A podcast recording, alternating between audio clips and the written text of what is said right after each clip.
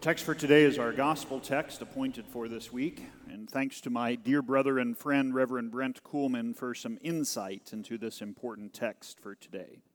In the name of Jesus. There they are again, trying to catch Jesus in a lie, testing him. And so far, if you've been paying attention, it hasn't worked out very well for the Pharisees and Sadducees. Why? They are not motivated by love. And love, love is the greatest commandment. Faith, hope, and love form the golden triangle of our life as Christians, and as Scripture clearly teaches us, the greatest of these is love. But what does this mean? So let's listen at the feet of Jesus, shall we? First, Jesus says, Love the Lord your God with all your heart, soul, and mind. Heart, soul, mind. That's the Hebrew way of saying all of you, the whole lot of you, every last bit of you. Love the Lord your God with everything you've got. This is the first and greatest commandment, if any of you were wondering. But then Jesus says, the second is just like it. Love your neighbor as yourself. Love. Emphasized by our dear Lord, this is what the Ten Commandments require. Commandments 1 through 3, the first table of the law, are summarized by Jesus this way Love the Lord your God with all your heart, soul, and mind. And commandments 4 through 10, the second table of the law, are summarized this way Love your neighbor as yourself. You see, the love of God and the love of your neighbor go hand in hand. They go side by side. You can't have one without the other. You can't claim to love God if you don't love your neighbor, and vice versa. So, love. Let's talk about it. What is it? Is it a feeling? Something you fall into? A warm fuzzy? No, no, and no. Does that shock you? I'm sure it does. Because you're all so used to defining love in the way of the latest Hallmark movie, current Netflix, Hulu, Amazon Prime movies. Or for you younger ones, Josh's Jawsh 685 song, Savage Love. Or John Legend's song, one of my favorites, All of Me. Lady Gaga's song, Stupid Love or for some of you that are a little older, long running soap operas like Days of Our Lives, Guiding Light, or for the last 20 years, such TV gunk shows like The Bachelor or The Bachelorette. So, what exactly is love? It is the orientation of the will in action toward another. Let me repeat that. Love is the orientation of the will in action toward another. It is a choice, an act of the will. The essence of loving God and neighbor doesn't mean you have particular feelings. You may have feelings associated with love, but love essentially is not a feeling.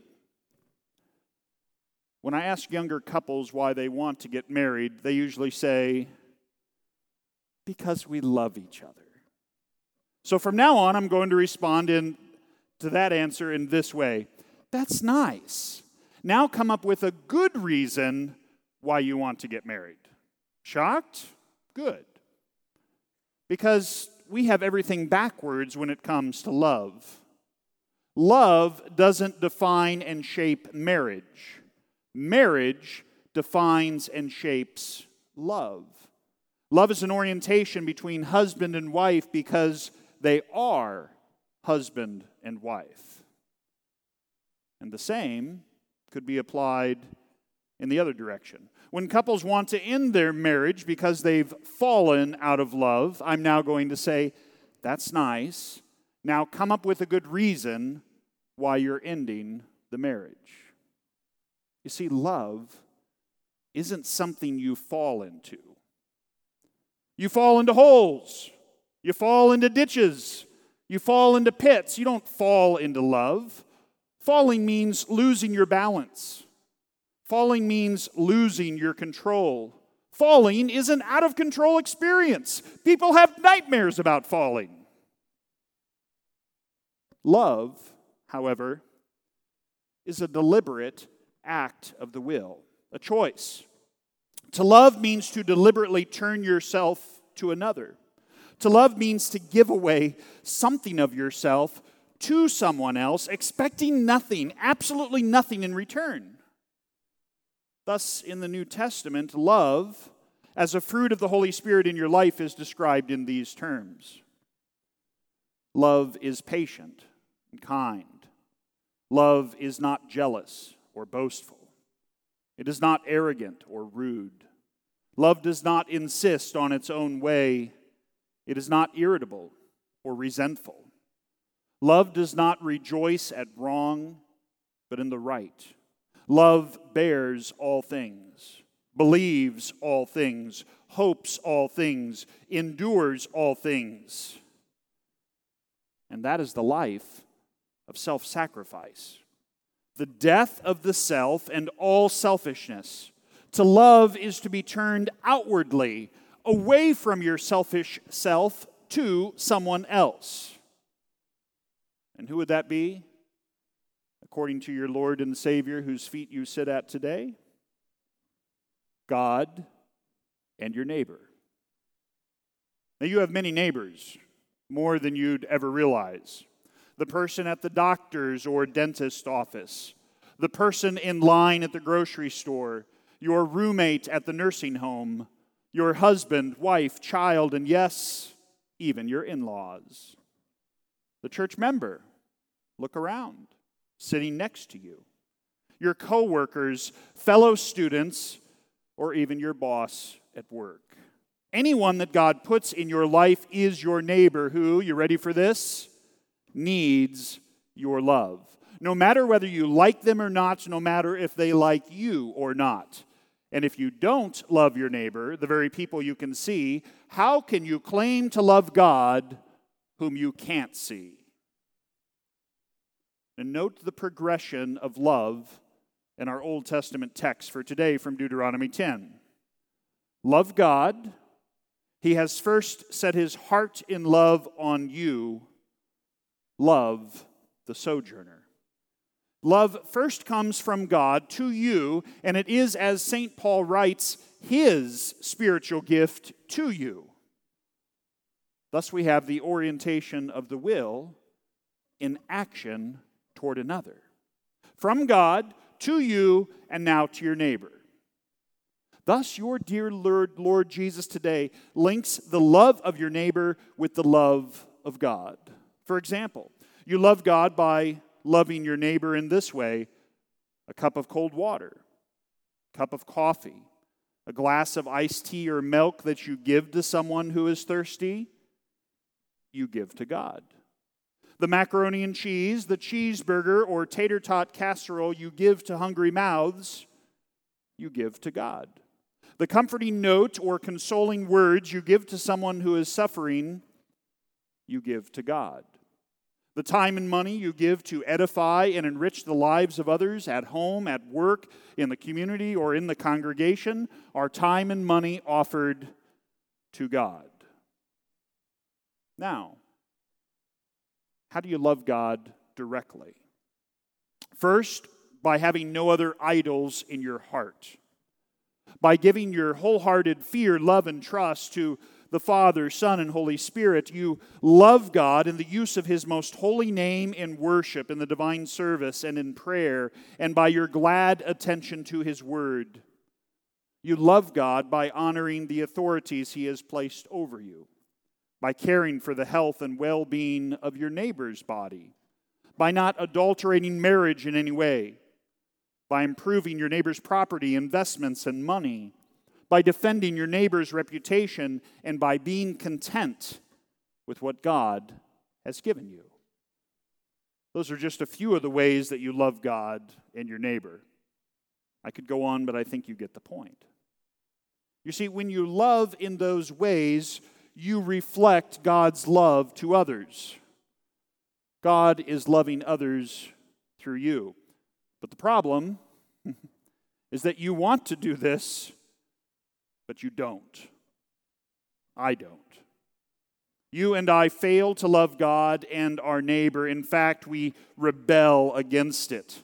We revel instead in revenge, spite, grudges, and hate. So it's high time for all of us to repent, to confess the love of self and the idolatry of the self. And so the next question given in the text by Jesus really is this Who then can be saved? After all, we cannot do perfectly what Jesus says in the text. None of us love God, the Lord our God, with all our heart, soul, and mind, and none of us love our neighbors as ourselves. Who then can be saved?